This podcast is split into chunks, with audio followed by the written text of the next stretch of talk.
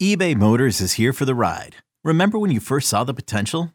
And then through some elbow grease, fresh installs, and a whole lot of love, you transformed 100,000 miles and a body full of rust into a drive that's all your own. Look to your left, look to your right. It's official. No one's got a ride like this. There's nothing else that sounds like, feels like, or looks like the set of wheels in your garage. With over 122 million parts, you can make sure your number one ride or die stays running smoothly. So there's no limit to how far you can take it. Brake kits, turbochargers, engines, exhaust kits, roof racks, LED headlights, bumpers, whatever your baby needs, eBay Motors has it. And with eBay Guaranteed Fit, it's guaranteed to fit your ride the first time, every time, or your money back. Plus, at these prices, well, you're burning rubber, not cash.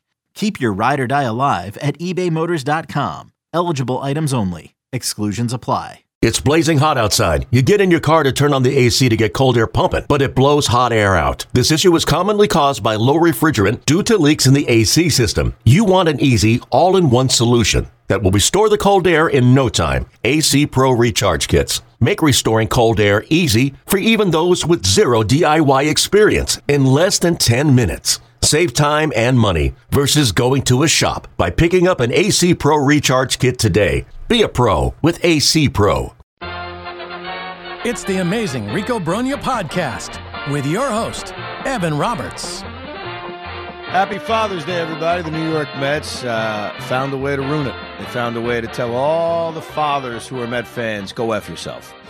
And that's exactly what happened over the last two days because after winning a nice, tidy Friday night win where Tylor Megill is looking good and Brett Baty's picking up Francisco Lindor with a big hit and Josh Walker looks like, hey, this guy could be a big piece of the bullpen future. And maybe, just maybe, the Mets are going to be able to do some damage against a reeling Cardinals team. They put up an L on Saturday. They put up an L on Sunday, and both unique in just finding ways to lose. And that's what this team does. They find ways to lose.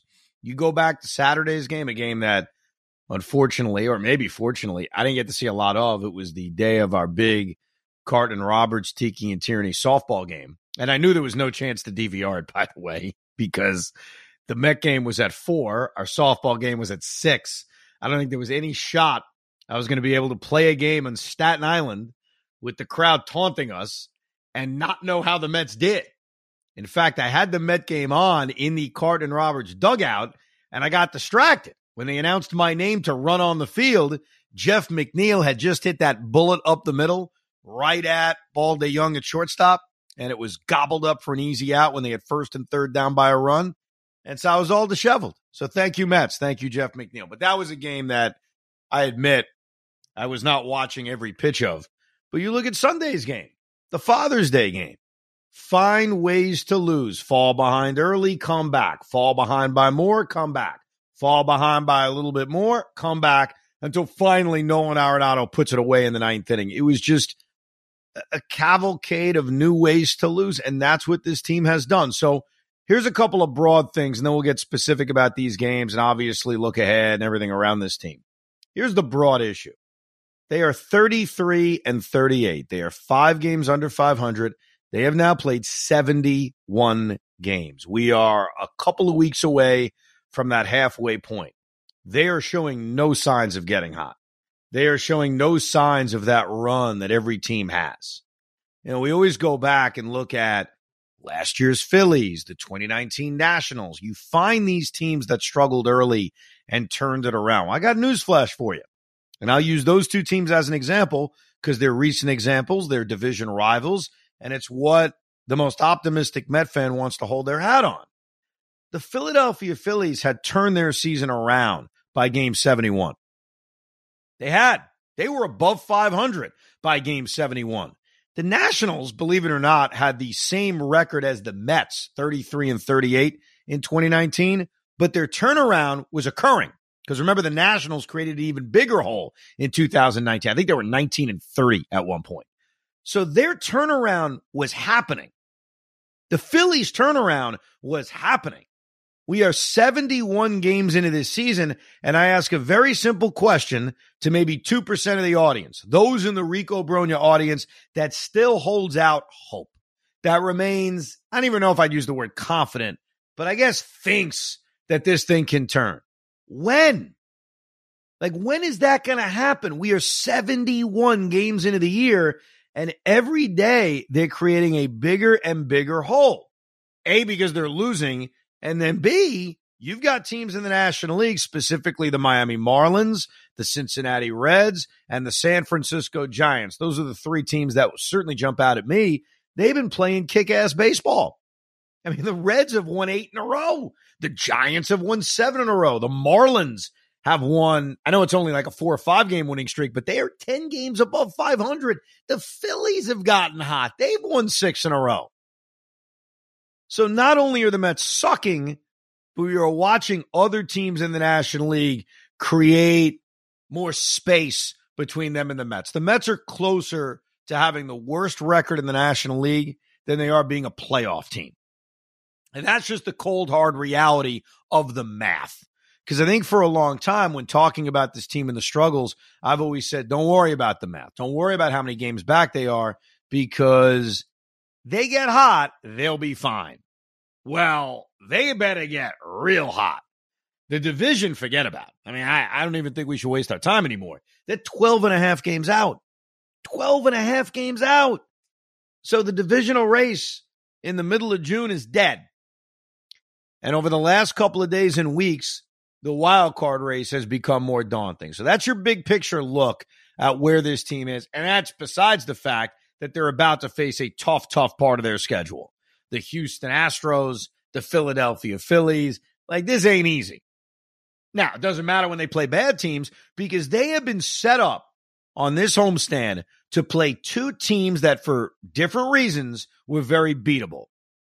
You play two games against the Yankees, forget about their name, forget about their history, forget about them being blood rivals from a city perspective. They're a bad team right now. And we're not going to spend time worrying about the Yankees. We'll do that on the fan. But the Yankees are a mess. And, and in a weird way, the Mets split against the Yankees looks even worse when you watch what happened to the Yankees in Boston. They can't, they can't score a goddamn run. Max Scherzer looks even worse because the only guy the Yankees could hit for the last two weeks, it seems, is Max Scherzer. So you're set up with two games against a reeling Yankee team, a beatable Yankee team, and you settle for a split. Now, granted, both games could have gone either way. Who cares? You got a split. Now you take on this mess of a Cardinal team. And granted, as you know, and as you saw over the weekend, the Cardinals have talent in their lineup. There's no doubt. We all know how good Paul Goldschmidt is and Nolan Arenado is. But this is a Cardinal team that comes in having one of the worst years they've had in a long time and they're a mess. They're a mess. They've had dysfunctional issues since day one, whether it was the Contreras situation or Oli Marmol, who seems like he's in over his head. The St. Louis Cardinals come in as a mess. And on Friday night, the Mets did a great job of just continuing to pick on a lousy Cardinal team. They beat Miles Mikolas around a little bit. Tylor Megill throws one of the best games of the season and we actually got to enjoy something very rare a comfortable, neat and tidy, solid Met victory. We all felt good. And then you watch what happened over the last two days.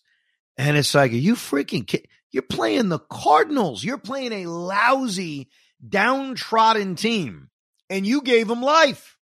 Now, let me get to Sunday. I was stupid enough to take my oldest son, Jet, to this game. Happy Father's Day to me. Happy Father's Day to all of us. And obviously, Carlos Carrasco sucks. Let me start with him. Carlos Carrasco has now made nine starts. Nine starts. He had the handful of starts before he went on the injured list and the handful of starts now. And there's been some promise. He's now put together three mediocre starts in a row. And I'm being nice because this start on Sunday was not mediocre. Three innings, six runs is not mediocre. It sucks. It, it blows. But his two starts before that, The game in Pittsburgh when he gets knocked out in the fifth inning, only gave up two runs. I wouldn't call it a bad start. I would say it was a mediocre start. You look at the start before that, five innings, four runs, mediocre start. And that followed two really good starts in a row. So Carrasco gave us that tease of, okay, he's healthy. The velocity's up a little bit. Carrasco's turning this thing around. When you look at what he did Sunday, here are the numbers, and the numbers are just they're they're ruthless. He has a 6.34 ERA. 6.34. So here's the question that Buck Showalter and Billy Eppler are going to have to face pretty soon with Carlos Cookie Carrasco. How much longer do you run him out every five days before you say, let's try something else? And if your retort while listening is, what else is there, Evan? You actually have a few emerging options. Number one, Jose Quintana's on his way back. Number two, Tylor Megill showed a pulse on Friday night, so maybe his rotation spot isn't dead in the water. And number three, your boy Pete, Joey Lucchesi, has been pitching very well at AAA. And, and here's the bottom line. Not that I have confidence in Joey Lucchesi. I'm getting sick and tired of looking at a six and a half ERA. I'm getting sick and tired of what I saw on Sunday. Carrasco gives up a home run early to Nolan Arenado. Okay, typical Cookie Carrasco gives up a home run in the first inning. Not the end of the world, especially when the Mets get one right back when Papa Lindor hits that bomb of a home run in the bottom of the first inning. But in the second inning, he gives it all right back. Now, a big part of this was Eduardo Escobar making just an absolutely brutal error. There's one out and nobody on. There's a ground ball to third base, and Escobar makes a offline throw to the returning Pete Alonso. And we'll get to Pete in a second because that was awesome. Not his performance, but him coming back was awesome. And if you're Carlos Carrasco, you're a veteran pitcher. Yeah, it sucks. It's, it's terrible. Eduardo Escobar made a bad error. Can you find a way to not walk the ninth place hitter, Tommy Edman? Can you do that? Can you find a way to not give up an RBI single to Brendan Donovan? Can you find a way when you're ahead of Paul Goldschmidt one and two to not leave one hanging for him to rip a bases clearing double? Can you find a way to not have that happen? Because Carrasco did. And so from two to one, hey, we're in the game, to five to one. Buck Showalter will tell you our guys showed a lot of fight. And guess what? They did. I give him that. Two outs, nobody on. Second inning down five to one. You get a Jeff McNeil hit by pitch. You get an Escobar triple, which was really a gift because Tommy Edman needs to make that catch. You get a walk by Canha. You get a huge double by Brandon Nimmo. It was great. They got right back in the game. 5 4. They showed fight. And you know what Cookie did? You know what Cookie did in the third inning? Paul DeJong. Happy Father's Day to Paul DeJong because he's our freaking daddy. Hits a bomb of a home run. Immediately, Carrasco gives one right back. And this is what killed me about this performance. There are bad performances where at least you keep your team in the game. I'll give you a great example. Kodai Senga on Saturday. That's a great example of it. Kodai Senga did not pitch great. I'm not going to convince you he did. He gave up a couple of home runs, including one to Paul Goldschmidt, and he turned a one nothing lead into a four to one deficit. I own it. I admit it. But guess what Senga did? He kept the Mets in the game. He pitched the fifth. He pitched the sixth. Guy even came out for the seventh inning. And other than the Guillorme home run, Met offense couldn't take advantage of it. And that's a part of why the Mets are such a bad team. I mean, on a day in which Senga settles in and keeps him in the game, they just don't get enough from their offense. On Sunday, the Mets got plenty from their offense. Their offense kept fighting back. Every time Carrasco kicked them in the nuts, which he did in the first inning, in the second inning, in the third inning, and then finally Buck said, "You know what? I'm going to take his ass out the game." Thank you. It took him long enough. When he walks Tommy Edman to start the fourth inning, Buck Showalter realizes like, like there's a light from the gods. Maybe I should take this guy out of the game. He's pitching like crap. And he finally did. Otherwise, it was going to get worse. But that, I'm going to keep coming back to this as we go through these games. This is why they're a bad team. They're a bad team because when certain things go just right, enough things go wrong. So Carrasco comes out of this game because Buck Showalter realizes I have to get him out of this game. And the Met bullpen, for the most part, does a really good job. Like John Curtis did a really good job getting out of the fourth inning. A part of it, his own trouble. There was first and third, nobody out with two, three, four coming up. He gets a huge little pop up of Goldschmidt and a double play of Nolan Arenado. I thought the game was ending right there. I thought the Cardinals were going to blow this thing open in the fourth inning, but to John Curtis's credit, he gets through the fourth inning. He does give up a home run to Jordan Walker on a ball I still can't believe got out. Looked like a fly ball to right field. I thought Marte was going to track it down. But again, the Met offense response. Tommy Pham behind in the count hits the two run home run to tie the game. And then Curtis and Leone, who got a huge out of Nolan Arenado with a couple of guys on base.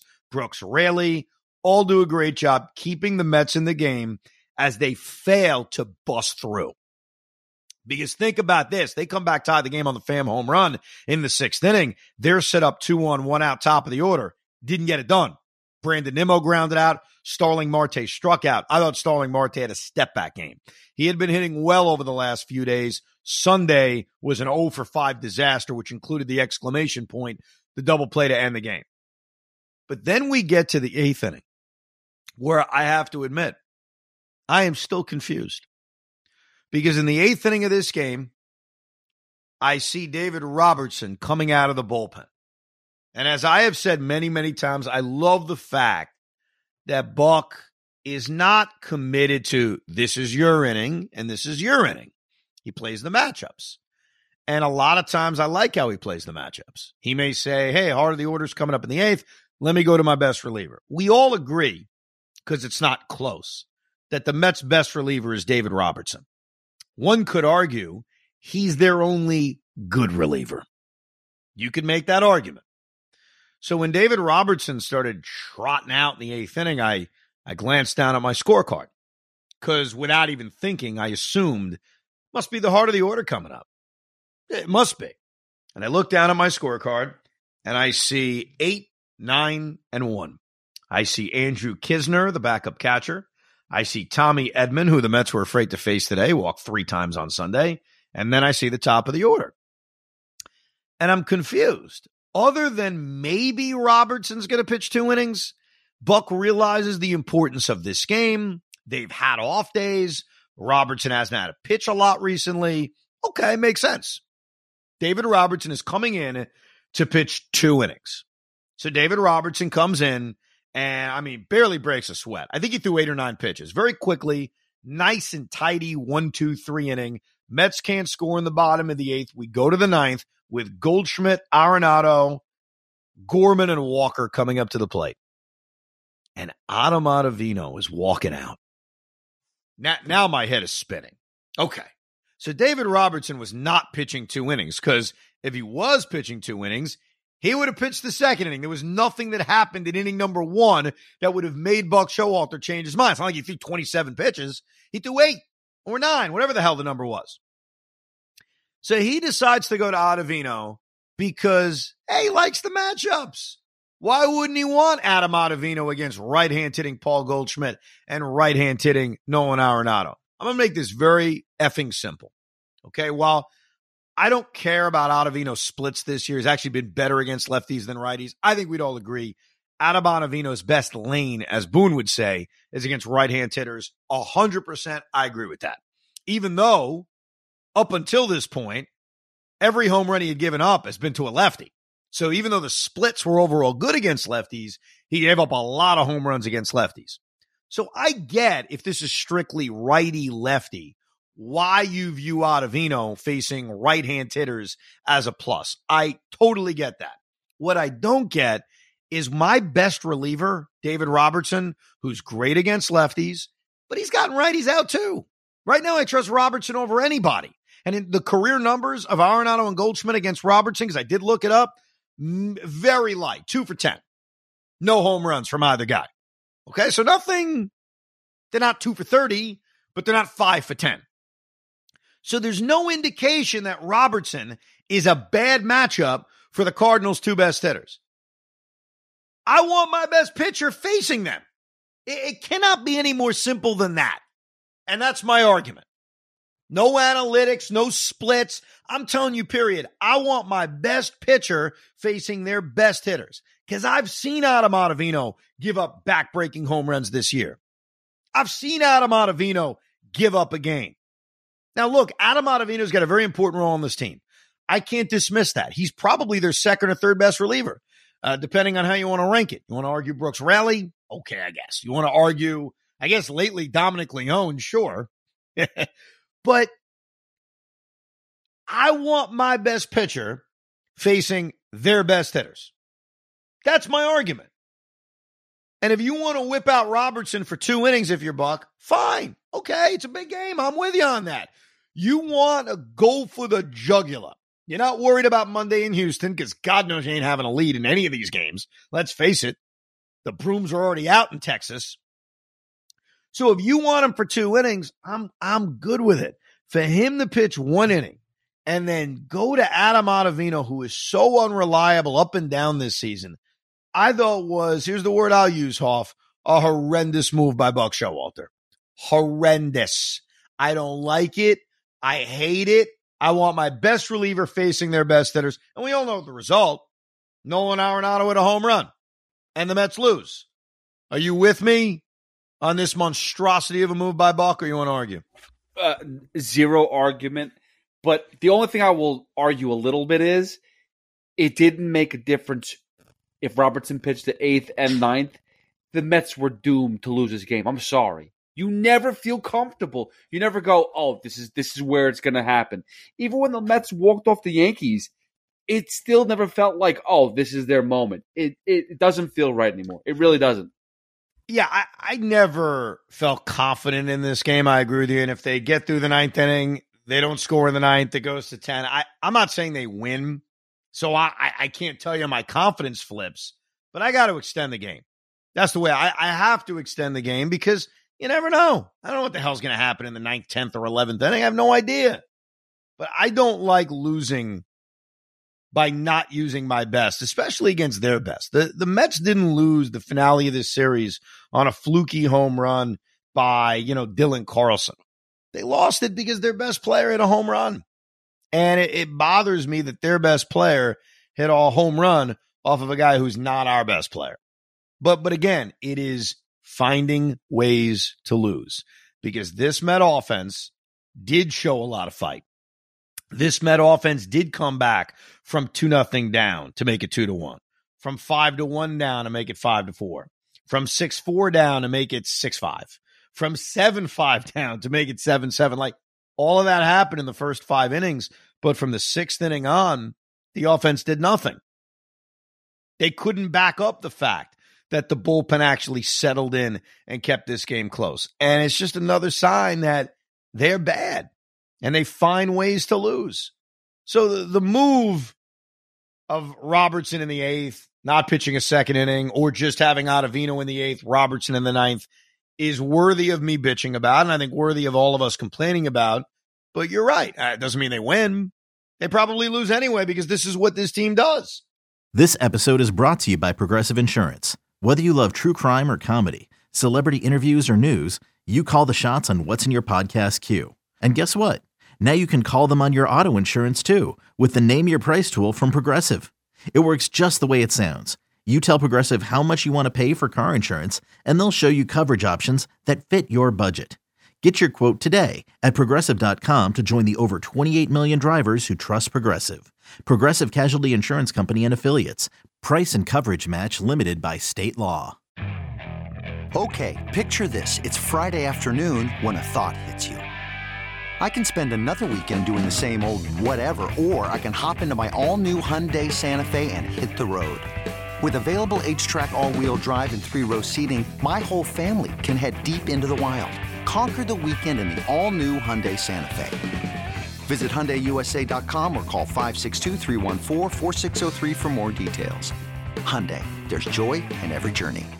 Um, when I was driving to the ballpark, I found out that Pete Alonso was in the lineup, and I was stunned because I think all of us just assumed, okay, you know, Pete's on the IL uh, maybe it's another couple of days, maybe it's another week, but to see him come back activated off the injured list right in the starting lineup was a shot in the arm. It felt good. He didn't back it up. He had a rough day at the plate. I'd say slightly rough day defensively because I thought on the Escobar error, Alonso had a chance to make a nifty play where he catches the high throw and keeps his foot on the bag. Not an easy play. It's a tough play. But it was not a great day by Pete. He was 0 for 4 with three strikeouts. But great to have him back. I mean, the fact that he only ended up missing, I think it was eight games. He was on the injured list for one day after the minimum. Like, I think his first day for activation actually would have been yesterday or Saturday, depending on when you're listening. So getting Pete back was great. Tommy Pham continues to be awesome. I have no complaints with Buck running him out there every day. I know he's a veteran, but he's hitting. He deserves to be out there. He hits the ball hard every time. He hit that big two run home run. Uh, Brett Baty not playing is starting to get a little bit annoying because couple of things about Baty, And Baty mostly plays. So when we talk about the lineup, and yeah, we'll get to Vogelbach in a second, but Brett Baty has been as good against lefties, if not slightly better, than he's been against righties. So I don't think you have to look at a matchup like Matthew Liberatore and say, I can't play Brett Baty. I get that you want to play Escobar. I think the simple solution to that sometimes is Escobar plays second, McNeil plays the outfield. And then you're sitting probably Mark Canha. I'd say DH, but right now Tommy Pham should DH. I got no complaint with that. But Brett Baty, especially because he's been reasonably hot over the last couple of days, him not being in the lineup actually bothered me more on Sunday than it has in other games he's missed. Remember, he sat one of the games against Pittsburgh. He sat one of the games against Toronto a couple weeks ago, sat one of the games against Philadelphia. And for the most part, I've understood it. For whatever reason, this one on Sunday bothered me because he's hot. Like I go back to Friday's game. He bailed out Lindor. On Friday night, the Mets had the bases loaded and nobody out in the bottom of the first inning, and Lindor hit into the worst double play you can hit into, obviously, a one, two, three double play. And the Mets had a chance to really have that first inning be a kick to the stomach. Bases loaded, nobody out. Your four, five, six hitters are coming up, and you can't score. And Baty bailed Lindor out with that huge two run hit. And he got on base three times that night. And he's been relatively productive. So I see that lineup, and the first thing that jumps out at me is, eh, Baty, we got to sit him again. Do we have to? Tommy Pham playing fine. I want Baty out there as often as humanly possible. I see Alonso's activated. Not surprised. They send down Mark Vientos. The New York Mets have managed Mark Vientos since his recall a few weeks ago as if they want him to fail. They do. That's the way they've managed him. We went through this a week ago. A, a great email was sent in breaking down Vientos gets two hits, he sets. Vientos does this, he sits. I'll give this one to you because it was funny when I said it to my dad, not realizing it would be the truth. Game two of the Subway Series, Mark Vientos starts against Gerrit Cole. Gerrit Cole is, for my money, top five. I mean, he's the top five pitcher in baseball. Maybe he's the best pitcher in baseball. You want to argue it's uh, McClanahan? Great. Framber Valdez? Fine. Shohei Ohtani? Whatever. Gerrit Cole's an elite level starting pitcher. Gerrit Cole was dominating the Mets for the first four innings. Started to look a little human in the fifth and sixth. Mark Vientos in the sixth inning hit a ball 112 miles per hour off of Gerrit Cole for a single right up the middle. They call that exit velo, by the way, if you haven't heard that, that term. Mark Vientos singles against Gerrit Cole. I turn to my dad and I say, well, there you go. He'll sit the next three games. Well, here's what happened. Mark Vientos would sit on Friday. So I was right. He would sit on Saturday. I was right. And then on Sunday, they would send his ass to triple A. Here's the truth though if they're going to manage him like this, he should be in AAA because they don't play him. And Buck Showalter, with his uh, and his sense of humor is just not funny. I think we'd all have to admit. Maybe last year we chuckled. Now it's just obnoxious. And, maybe he wasn't joking when he said this. He said, "quote If it's meant to be, it'll happen."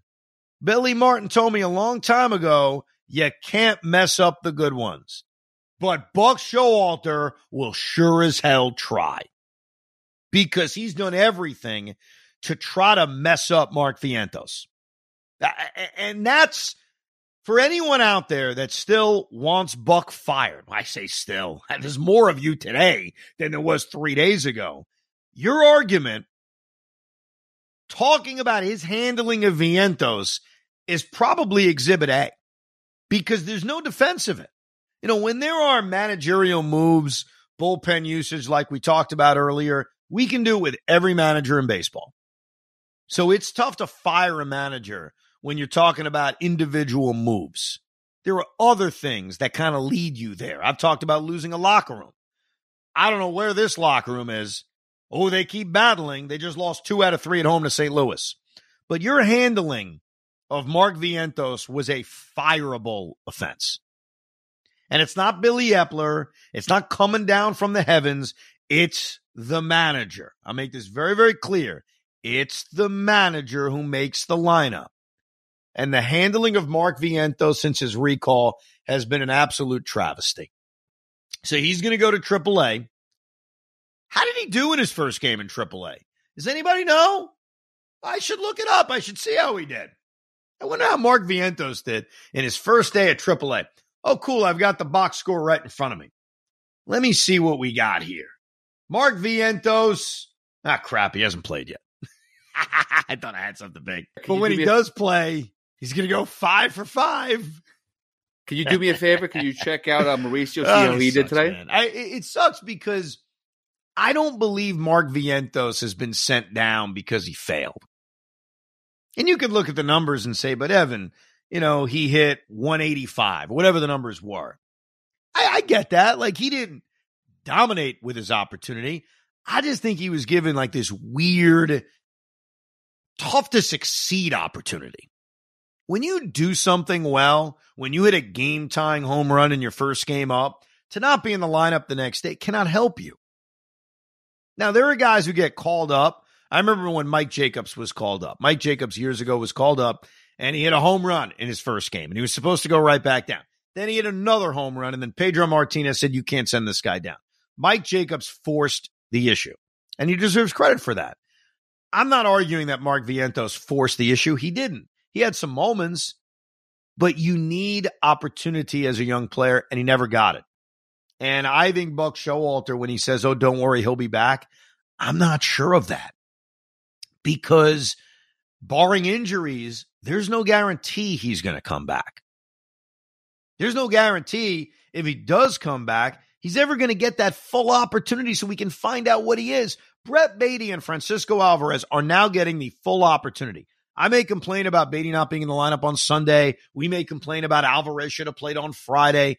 And, and all that is fair, but they're playing and they're getting a full opportunity for the most part. Mark Vientos never got that, and now he's back in AAA. As far as Vogelbach is concerned, they gave him a mental break, whatever. They let him work on his mechanics, whatever. He comes back on Friday and hits a home run. Okay, cool. Mets were up five to one. I, I don't want to take anything away from the home run because they were up five to one. He pimp slapped it like he, it was a game winner. And good for him. He's letting out emotion. The man has struggled. I mean, he did celebrate like it was, you know, I just tied the game in the bottom of the eighth. Now you're up five to one. But good for him. I mean it. Good for him. He hit a home run. And eh, he's looked better. But why was Daniel Vogelbach? Why has Daniel Vogelbach been given every opportunity to make it work? And yet Mark Vientos hits a ball 112 miles an hour over Gerrit Cole's head, and he has to sit the next two days and get, and get option. It just felt so unfair. And why? Because Daniel Vogelbach makes a million and a half, because Daniel Vogelbach has the reputation that he has, which was as a solid guy who mashes righties. I admit that. But every single opportunity to get back on the horse and Mark Vientos, they couldn't wait to just send down. Couldn't wait to just move on from him. So I let out the frustrations on that. As far as game two is concerned, I honestly just watching that from the dugout of the uh, softball game. All I know is that Nimmo hits the first pitch home run. I'm in the car. I'm feeling good. Senga gives it back and struggles in that second and third inning, puts them in a hole at four to one, and the offense just can't climb out of it. They had a few opportunities, specifically that chance in the seventh with first and third, and McNeil hits the ball right back up the middle. The Cardinals are positioned perfectly, and they come up short. The Friday game was the feel good game. The Friday game was the hey, wait a second, Tylor Megill looks tremendous game. And I'll tell you a funny story about that Friday. So Friday night, which I think is most Friday nights for me. I, I, started the game way late on DVR, way, way late on DVR.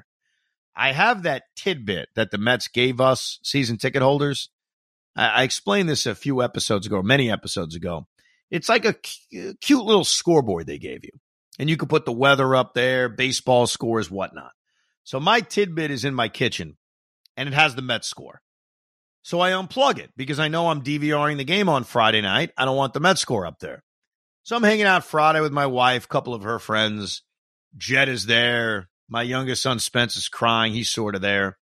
And all of a sudden, Jet comes up to me and says, Do you know the Mets score? And I said, No, you know I'm DVRing the game. And he said, Well, I do. and I'm like, What? Because he plugged in this stupid tidbit that I unplugged and saw the score. So now I, I sort of freak out on my son. Don't say, Jet, don't say anything. Don't say anything. Like I've perfected the DVR game. What I've not perfected is the six year old plugging in the tidbit to see the score of the Met game and then taunt dad about how he knows the score. At that point, what a clutch move by Abuela. Abuela says, Jet, why don't you come downstairs? Let's play a game. Jet's gone. Like he's taken away from the scene of the crime. So either way, enjoy the rest of the night. It's 11 o'clock, some, somewhere around there. I sit down and watch the game and my wife gets a text message from my mom. And I said, Oh, what, what, why'd my mom text you? My wife's like, Oh, I, you know, I, I can't talk about it. Very, very quickly. Ah, I can't talk about it. Now, logically, you would think, well, maybe it's because my birthday's coming up. Makes sense. I'm turning 40. My mom, my wife, maybe they're planning something. But Pete, that's not where my brain goes. My brain now goes to why would my mom text my wife and then my wife say, I can't talk about it? It's Mets related. Then I'm thinking, but my mom doesn't care about baseball and neither does my wife. And I realize there's only one thing that would cause my mom to text my wife. And that would be, you may want to get your camera out Mets are pitching a perfect game tonight. So I'm like, holy crap. Tylor Megill? Really? I know he was a part of the combined no hitter. So I start this game, Pete, thinking the Mets may pitch a perfect game tonight. Now, if you recall, one, two, three, first inning. I'm like, holy crap. One, two, three, second inning. Six up, six down. Now my wife's like kind of sleeping. I'm like, eh, should I wake her up? He gives up that single to DeJong with one out in the third inning. And now my stomach drops. Like, okay. So it's not a perfect game. And then it started to hit me. It has nothing to do with the Mets, you dipshit. I'm talking to myself that way. Like, what do you, why would you think that that secret text message is about the, it ain't about the freaking Mets. It's about some dopey gift that probably get me for my 40th birthday. So yeah, I watched the first two innings, Pete, thinking that Tylor Megill was going to throw a perfect game. well, you were the only one who thought that because I, I, I we knew the the ball was going we knew that was going to end very soon. I guess if he took it to the fourth or fifth, then I'd really have gotten nervous. But he did yeah. take it to the third, which is much further than normal. You know, I used to do the Howie Rose thing where it was like every game you would anticipate like when the first hit was like oh there goes the there goes the no hitter there goes the perfect game. And I don't have to do that anymore because we have two of them in the books. But with this team I mean I don't think anybody's gonna have what's the furthest we've gone with a no hitter so far this season? Oh my do you God. know it, it might be three it might be three innings. It might be three innings. You're right. You're right. And even a no hitter or perfect game ain't saving us. Like I don't even think that would cause us to think differently about the season. But it was a good win Friday. I, I did enjoy that because it was a quick game. It was a two hour game. So when I'm sitting there at 11 o'clock watching it on DVR, it flies even quicker. I mentioned the sequence that I thought was really important when Lindor bounces into the one, two, three double play. Here's the booze from the crowd. Baty picks him up with the two run double. Tommy Pham, who's been awesome. Let's hand it to him.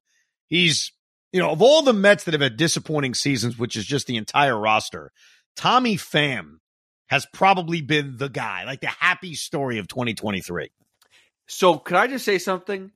One thing that you and I talked about in the previews of the season was the DH and the catching situation has to get better. Right. And it actually has.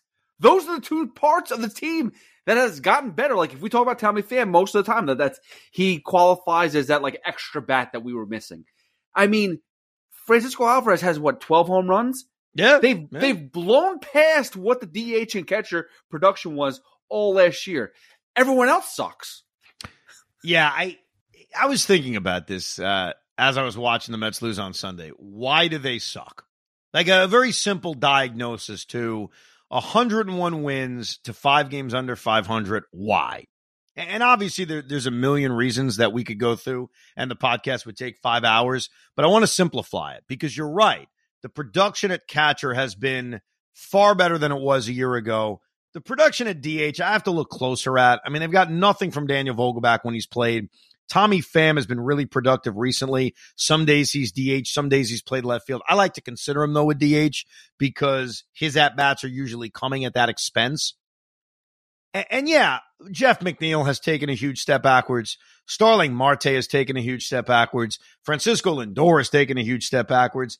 Alonso still leads the world in home runs, but his season has not been overall as good as it was a year ago. But overall, it's not that. Like if I had to really die, it's not that because the Mets are scoring about four and a half runs a game. And while I'm not trying to tell you that's amazing because it's not, but what it is, is it's average. Like that's a, it's a very average figure. In fact, right now in Major League Baseball, if you take all 30 teams and you say, how many runs are being scored per game? Like what is the average, average amount? It's 4.55 runs. The Mets are slightly below that but they're right there. They're an average offensive team. They've got some really good days. They've got some really bad days. They suck because they don't pitch. And, and, yeah, there are days where they pitch and they don't hit and they lose. That's just being a bad team.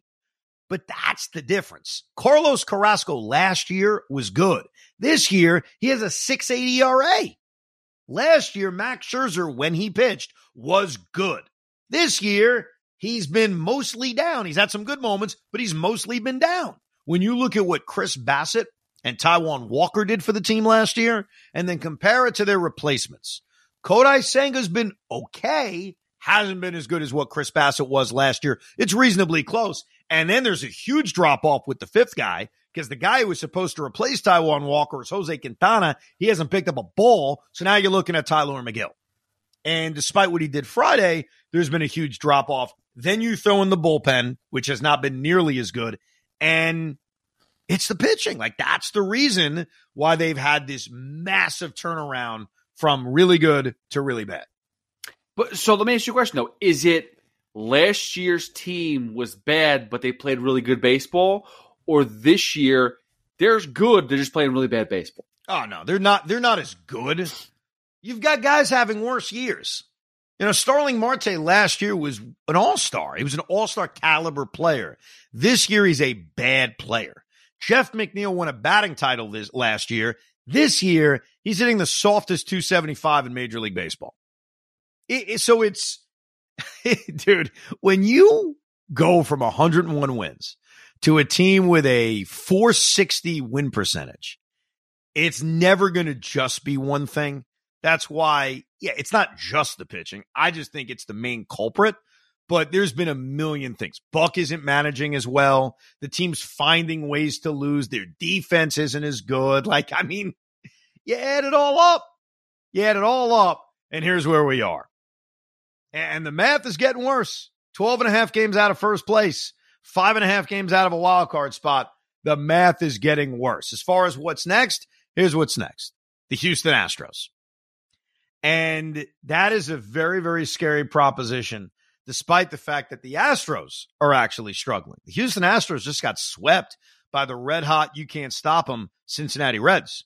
The Houston Astros have dropped to 39 and 33. They've dropped into a four game tailspin. Yordan Alvarez is out. Michael Brantley has still not played a game yet for this season, despite all his, he's almost back. He's on a rehab assignment. Boom, there's a setback. So the good news is the Mets are going to play a team that is struggling. The bad news is they were just playing a team that was struggling and they lost two out of three. And I've got some more bad news. The Mets are going to Houston. They're throwing Max Scherzer and Justin Verlander in game one and two. Seems great on paper. Except what have I told you the Astros have the starting pitching edge in both games? They do. Because in game one, Hunter Brown is pitching. Hunter Brown has had a far better year than Max Scherzer. Max Scherzer has sucked. That's just called like it is. In game two, Justin Verlander, who has been up and down, up and down, is taking on, in my opinion, I mentioned his name earlier in the pod when talking about who's the best pitcher in baseball. Gerrit Cole's in the discussion. McClanahan's in the discussion. For my money, it may be Framber Valdez, and that's who they face in game two. So the Mets are going to be looking at a starting pitching disadvantage when they've got the $90 million men on the mound. And then in the finale, Cristian Javier against Tylor Megill, despite Megill on Friday, feels like McNeeley against Tyson.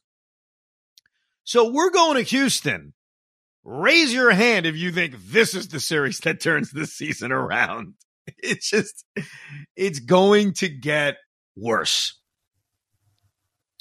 I'm, I'm, uh, here's the thing though, and I'm gonna just I, I've said this before because a lot of people and, and, I'm pissed because they were supposed to be it was supposed to be versus the Cardinals. This is where it's supposed to start. The Mets are not going to go on this magical 25 game winning streak and take over the division. We know that. The Mets aren't going to go on a 10 game winning streak. Mm. But hmm. what they can start doing is just win freaking series all you need. If they do that, they'll get back in the mix. They will get back into a wild card race. They'll get back into, you know, over 500 baseball. It's not that difficult. Two out of three. It's all you have to do the rest of the way. But they have to start doing it now. Yeah, when are they going to do it? They haven't won a series on the road since LA. they, they haven't. They have been and they just got smoked, dude. I, I, they just got the shit beat out of them and look, freaking by the, the Giants. But you know what? The Dodgers are struggling right now. You're right. The Astros are struggling, like I mentioned, but both of those teams had gotten off to good enough starts where, as of today, as of Monday morning, the Dodgers and the Astros are right on that wild card line in Major League Baseball. They're right there. So that's the beauty of it. You can struggle and not bury yourself. Even the Yankees are in that spot. Like the Yankees have been a freaking mess since Aaron Judge got hurt. They're on a four game losing streak. They got swept by the Red Sox. They're right there on the wild card line. The Mets are five and a half games back. They haven't had a good stretch. Like their only good stretch. And I'm sorry, I can't even include the homestand against Tampa and Cleveland. It was so brief. It was so brief. I can't even count it as a winning stretch. Was a nice couple of days where we thought they were back naively, but their really only winning stretch was earlier in the season. And even then, they weren't winning that many games. Now, let me read some of your uh, pissed off emails because we haven't done that in a few days. We did a couple of drive homes with the Yankee series. And by the way, I do apologize. I know we still haven't done the podcast on the could have been off season one. Uh, we will definitely do it this week coming up. There were some distractions last week. I don't know if you heard. So I was tired. I apologize. I'm sorry. Uh, let me start off with Charlie. Charlie writes, This team confuses me. This might be rock bottom and it sucks, but as long as the kids make movement this year, I don't feel like the world is ending. Anyway, I was at the game on Friday night and I couldn't believe the amount of upset sighs I heard when Tylor Megill gave up his first hit. I overheard multiple people say, There goes the no hitter. The team can't get a pitcher through the sixth inning. Did we really think Tylor Megill was going to no hit the Cardinals? I did, but that's only because of a weird text message. Another thing I noticed during Saturday's game, Kodai Senga does not look towards the strike zone until the very last second before releasing the ball. I know the ghost fork drops early, but he was wilder than usual on Saturday. Do you think he'd benefit from keeping his eye on the catcher through that stretch? I don't think so. I think that's probably something Senga's always done. So I don't think that affects necessarily anything that he's throwing. But look, the Ghost Fork was not effective on Saturday. It's a part of why he gave up multiple home runs uh, because when that Ghost Fork is not over for a strike, that's when he has to settle by throwing fastballs down the middle and they get pounds sometimes. Last question. We owe Starling Marte a lot of money. Is it too much money to consider a trade while he's hot? I just don't think he's the guy. So here's the issue, and this is going to become a common thread thread if the Mets don't turn this season around. There's going to start to be talk, and there's a bunch of it in the email already about selling guys off. About hey, we should be sellers. We shouldn't do anything stupid. We we shouldn't be buyers. We should be sellers. The Mets have a huge payroll. And along with having a huge payroll is having a lot of guys who make a ton of money there are not a lot of teams in baseball that are going to take on those contracts. So even if Marte was having a good year, I don't know how many suitors would be lining up for the back end of his contract. Uh, Marte getting hot's not going to change that. He is a contract right now that to me has no value. You'd have to pay off part of that deal, which I would not be up for. And I think there's going to be a lot of guys like that. So when you hear this knee jerk, the Mets suck, let's just trade everybody.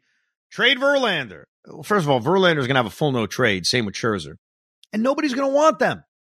Because even if they were good, even if they were pitching well, how many teams in baseball, like the Cincinnati Reds, are in a race and they have so many good young position players? It's really exciting what's happening in Cincinnati. Let's say the Reds said, you know what? F it. Let's just go for it. Let's go get an ace would they pay $45 million a year prorated and then another year for Justin Verlander? No. So even a team that's looking at the race saying we have a shot, they're not paying that kind of money. So I know we're going to get a lot of emails about that, but let's be honest. Not a lot of guys with value on this team. Can I ask you a question? Because and, and, this is a bigger picture thing, and I, I hate to always go back to, to big picture stuff, but Max Scherzer, right, has a terrible season the rest of the way. He's not going to opt out of his contract, clearly, even though I think he should. I think he should respect the fact that he sucks and we don't need him anymore. Stop. But if he if it's terrible, if he's terrible, if Right. he pitches to a four, five year, or whatever the hell it is, we're gonna suck it up and have him pitch all season next year for us. Yeah. Well, uh, well, yeah, in that he's going to opt in. Uh, I don't think Max Scherzer is some kind of weird human who's going to say, I suck. I owe it to the Mets. I'm going to opt. He's not going to do that. Nobody would do that. Nobody would do that in the NBA. Nobody would do that in Major League Baseball. It's why you put those opt in or opt outs in for that reason. and, and I, and I get that, but and this is why it's a big picture situation. So I'm not going to get too deep into it. You're already talking about your 43 or 45 million in the hole with a guy who you can't even trust anymore. That's not a good sign to start 2024. Well, they're going to be stuck with both guys. I mean, they are. They are. Let's go Mets. and let's go. Billy Eppler fired. But See but ya. but here's the difference. Here's why that thought doesn't scare me. Why that thought doesn't freak me out. Because if the owner is still committed and he has been to spending and says, "Look, I'm just going to spend our way with these short-term free agent deals until we figure things out farm system wise," then that may not stop him from signing a big arm. And if Max Scherzer's making $45 million, but you're viewing him more as a third or fourth starter, it's a lot different than the way we view him now, which is a guy who needs to be an ace. Did, eh, listen, and I, I don't, I still believe in this team because I really don't want to shave my head. But if they miss the playoffs and their payroll is by far the worst team money can buy, let's be Yeah. serious, that they're going to take over. Yeah. You, next year, they're going to be over $400 million. Maybe. I, I, I mean, Yeah, that, so? that to me is out. Do you trust Billy? Uh, first, I mean, whatever. Well, not no, no, Billy no, Eppler. Billy Eppler's not going to be here. Can we just all cut Think- the crap th- with this? Billy Eppler is not. If Billy Eppler is here, he's going to be here the way. Um. Oh my God, the name is already plopped out of my head. Scott Perry. Okay, remember Scott Perry, the GM of the New York Knicks? Next, You know yeah. when Leon Rose took over, Scott Perry remained the GM of the Knicks. Except, Yeah. what the hell was he doing? It was Leon Rose's show.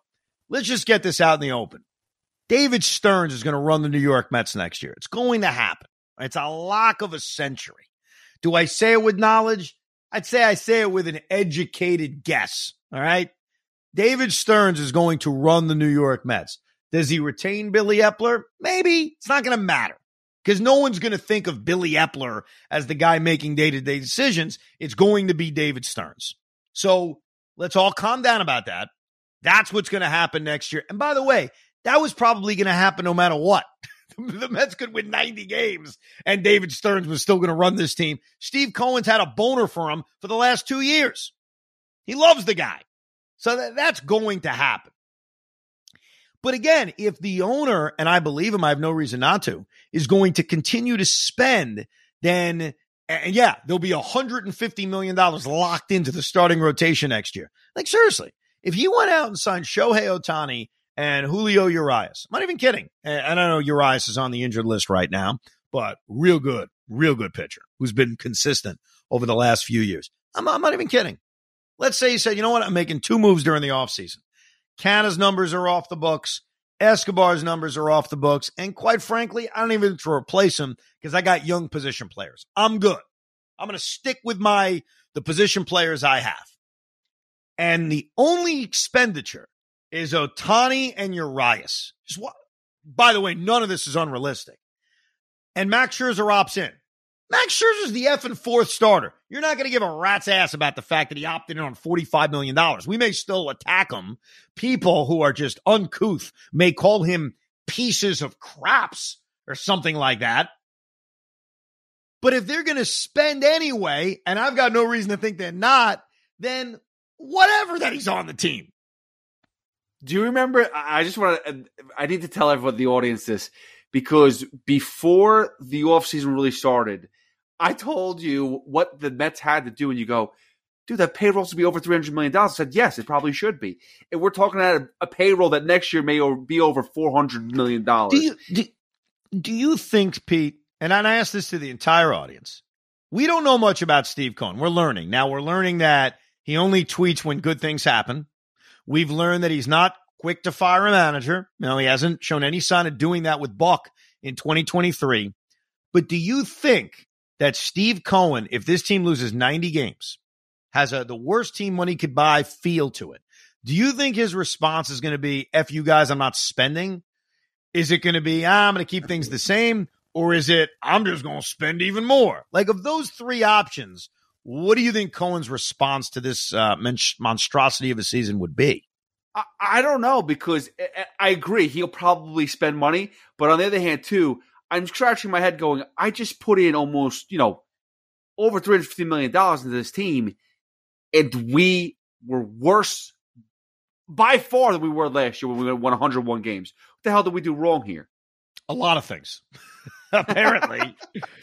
uh, let me get to some more of these emails. Alberto writes Losing a series to the worst team in the National League record wise just really cements the fact that we're not a great team this year, and we shouldn't do anything crazy like trading away prospects for a reliever or a piece that doesn't put us any closer to a World Series win than we are right now. Listening to Buck just say over and over that he's happy with how much fight the team has and always trying to spin things as positive when there isn't anything positive about losing a series like this is straight up annoying at this point why we used Robertson in the eighth against the bottom of the order and not let him go back out for the ninth after throwing less than 10 pitches makes me feel like Buck must know that he won't get fired because the moves just make no sense at all. Even now, he says, quote, he pitched to the people he needed to. It just grinds my gears. I'm not sure what the answer is to this mediocre or below mediocre team at this point, but it feels like we be, we should be looking towards the offseason where we can address our starting pitching problems with Aaron Nola, the Japanese stud Yamamoto, and even people like Julio Urias, and of course, Shohei Ohtani. Looking forward to the Ricos now more than the games themselves. Happy Father's Day. Sorry the Mets couldn't come through on your day, on our day. At least a lot of us who are fathers. Uh, I don't think the Mets are going to do anything at the deadline, would be my guess. If I had to sit here right now, and we're not that far away from it because it's a month away, so, sure, the Mets could go out and win 18 out of 20 in that time span. But as of right now, like I mentioned earlier, there's not going to be that much to sell. And I don't think that they're going to operate and Billy Eppler is going to operate as a GM whose time bomb is ticking, where, oh my God, I have to win some games or they're going to fire me. I'm not sure that's going to happen. David Ramos writes So I've come to the realization that the season is done. Haven't we all to a degree? The worst thing we can do is trade prospects for middle of the road aging relievers. What if we do the opposite? David Robertson can bring us something back and we can sign him as a free agent again next year. See, that's smart thinking because of all the guys on this roster who would have value at the trade deadline, the guy with the most would actually be David Robertson. I think it's a spot on analysis. Not necessarily that they're going to re sign him at the end of the year. Who knows? You know, we saw the Yankees do it with Aroldis Chapman brilliantly a few years ago. But Robertson's had a great year. He doesn't make a lot of money. He's a reliever. Yeah. No doubt about it. Vincent Caprito writes, terrible. I'll keep this short and sweet. I think we need to reconsider our ability to beat bad teams when we just might be the worser team. That's a good point. you know, you watch the Cardinals, and we watched them a little bit over the weekend. They obviously have guys in their lineup that are excellent, excellent players. You know, Brendan Donovan, not really. Goldschmidt and Nolan Arenado, sure. Nolan Gorman's had a tremendous year. We can't doubt him. So they've got guys in their lineup. Their rotation right now, it may be better than the Mets. I hate to say it, like Miles Mikolas isn't amazing. Adam Wainwright's got a tad bit left. Jack Flaherty's not very good. Jordan Montgomery hasn't been as good as he was last year. But you know what? Is that rotation that much worse than what the Mets are? Like, it's true. The Mets are one of those, quote, worser teams. Can I just say something? Um, I just want to say sayonara to Adam Wainwright. We never have to face you at Citi Field ever again. Thank God. Yeah. It's over. And he's, he's going to be our first uh, go F yourself guest on a new segment that we'll have during the offseason where we bring on guys we hate. And we'll call it Go F Yourself. I think he should be the first one. He will. And listen, let's be. I just. I, I would like to be transparent to the audience because we did try to bring him on before the season started, and they said he'd love to come on, but he wants to be focused for his final season. He doesn't want anything to ruin it. Which I think he really wanted to come to Citi Field that last time and not give an edge to the Mets in any way. Didn't want to say anything wrong and he effed us one last time. of course he did. of course he did.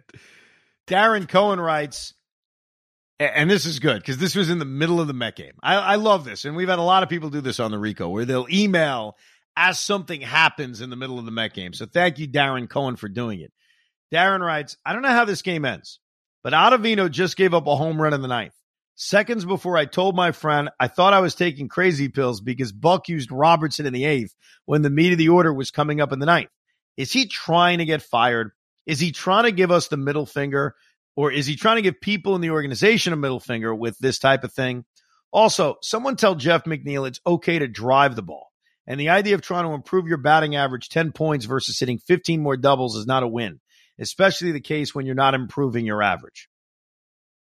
Uh, yeah, the Mets did not win the game, nor did they show fight. Can someone tell uh, Buck Showalter that? Like, where the hell was that fight? A bloop single in the ninth inning by Brandon Nimmo, down by a run, and then Starling Marte grounding into the easiest double play in the history of baseball? That's not exactly showing fight that Buck was uh, waxing poetic about. This, by the way, what was this guy's name that just emailed you? Uh, Darren. Darren Cohen. Darren is not the first person that said this. Buck does seem like he's checked out slash looking to get fired. Is that something that you feel too? I know that we go back to oh last year he did the same thing, but it was cute then, and now it's not cute. But I mean, honestly, every move he's making is wrong. I think no, I don't think he's checked out. I think that when things are really, really bad, we look at everything closer and we almost have a negative eye towards everything that happens. And every movie makes doesn't work. A lot of moves are not based on anything smart to make it. Other moves are, and they just don't work. Like there have been moves I've defended that Buck's made, and they just don't work. So I don't think he's checked out, but I will say this to those that want Buck fired. I am in a new place. I'm not in the place where I'm wanting him fired or I'm demanding him being fired. I'm in the place that if they fired him tomorrow, I would not be angry. That's where I'm at. I think a few weeks ago, if they fired him, it would be embarrassing. It would be Steinbrenner in the 80s like. And I think my reaction to it on the Rico or on the fan would have been this is bad, bad, bad. I think if on Monday morning, Steve Cohen went to Twitter, which he wouldn't do because he only talks positive on Twitter. I do have to check to see if he's tweeted anything in the last couple of days. And they announced, hey, we've decided to remove Buck Showalter from his job as manager. I wouldn't go applaud it. I wouldn't celebrate. I wouldn't say, yeah, we go. But I wouldn't I wouldn't bat an eye. I'd say, all right, I get it. They're 33 and 38. They suck. Every move doesn't work, like we were just talking about. Fine, try something different. Because I've also come to the realization, Pete, that not only will David Stearns be running the New York Mets next year, we have to follow that a little bit. If the Mets are handing the keys to the organization to David Stearns, who is a lifelong Met fan, who once told a friend of his, I will run the New York Mets someday. Right. Told his friend that. Now, when was that? I don't know. Maybe been 10 years ago. Maybe in effing high school for all I know. But that was said. I just don't know the date of it. If he's going to run the New York Mets, don't you think he's going to pick his own manager? If we're, if we're just being logical, like he's going to pick his own, it wouldn't be right to say, here's your manager. Now, David Stearns could take over and say, I've always loved Buck from afar. He's not the problem. He's the manager. That's possible. But the more likelier thing is that next year on the Rico, we're all bitching or celebrating the moves made by Craig Counsell. That's probably the likeliest scenario of how this all goes. Uh, what? You think I'm wrong about that?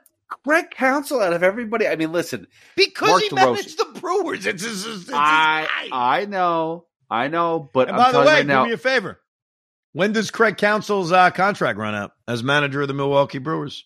I'm assuming it's going to be this year, unless it's an opt contract. It is an opt in. Final year of his deal is this year, no extension. So it's all going down. Craig Counsell managed. David Stearns will be the GM. And uh, I don't know if we'll be happy. I'm just saying that's what's going to happen. You're going to get Carlos Beltran up for up for bid and Mark DeRosa. Those are the three finalists for next year as the coach of the uh, New York Mets. The manager of the New York Mets. It's not the coach Yeah, of manager. the New York Mets. Manager. Don't make I'm that so- so mistake. I know. Sorry. and by the way, we have absolutely no history with Craig Counsell. Craig Counsell is one of those guys where, you know, we remember him from his playing days. You know, we all remember that with the Marlins. His awkward stance. Yeah, Yeah. he he, sw- he looks awkward when he swings the bat. the awkward batting stance and all that. And he's been, you know, a reasonably good manager for the Brewers. They had that one year where they got to the LCS in 2018. You know, he's a above 500 manager. They haven't had bad seasons though. They've been a disappointment the last two years. Let's face it. I thought they were a massive disappointment a year ago when they handed a playoff spot to Philadelphia. And obviously this year they're hovering around 500 in a division that no one wants to take. Maybe the Reds will eventually take it, but just follow the bouncing ball here. If David Stearns is running the New York Mets, he's going to pick his own manager. And that's the way it is. Can I have one wish that the Milwaukee Brewers and Stearns is still somewhat involved with the Brewers, right? Yeah, he's a consultant, correct. Great, great. This is beautiful. If David, if you're listening right now, consult with your team. If the Brewers are out of it, make a trade with the Mets, not for this year. No, no, no, no. but Devin Williams to the Mets, Corbin Burnes to the Mets. Yeah, just send those guys both over. of them. Yeah, send them both. Let's go. Send them over. All right, and finally, Deborah writes, "Love listening to you guys. Was thinking since Lindor is doing so much better as a right hand hitter, maybe he should stay as a right hand hitter, abandon the shift for a while. What do you think?" There are throughout the history of Major League Baseball a lot of switch hitters who are in a given season. Because in Lindor's case, this is really a given season. If you look at his splits from a year ago, he was productive as a lefty. He was productive as a righty. There are years in which switch hitters just have massive disparities between one side and the other. And for the most part, they never give up hitting from one side. So I totally get what you're saying, Deborah. Lindor as a righty is a completely different hitter than Lindor as a lefty. But guys just don't do that, especially when they're in the midst of a long career. They just don't give up on one side. But obviously what you're witnessing and what we're all witnessing is incredibly frustrating because what's unfortunate with Lindor is the side he's effective on is the side he rarely hits from. Because even when the Mets are facing a lot of lefties, and they will face one lefty when they go to Houston, just like they faced one lefty when they played St. Louis, you're still facing a hell of a lot more, a hell of a lot more righties than you are lefties. So Lindor's just got to figure it out. So I don't think he will do it. It's rare that guys ever give up hitting from one side, but obviously we're all noticing the same thing as Deborah pointed out. He has been a horrendous left-hand hitter, and he's been much more dangerous as a righty, including hitting the home run on Sunday in his first at bat after becoming a dad again. Congrats to him about that. Uh, hopefully the Mets can turn this season around, but our hope is all dwindling. We appreciate you listening. We'll definitely do a pod after the series ends, like we always do against Houston. And I do promise at some point this week, we will finally get to the pod on the could have been off season edition of Rico Brogna. We appreciate you listening and downloading. You can email us anytime, as we're even noticing in the midst of games at the Rico B at gmail.com, the Rico B at gmail.com. For listening to Rico Brogna. We hope you enjoyed this episode of the Rico Brogna podcast. It's amazing, isn't it? Make sure you download it now to keep it on you at all times.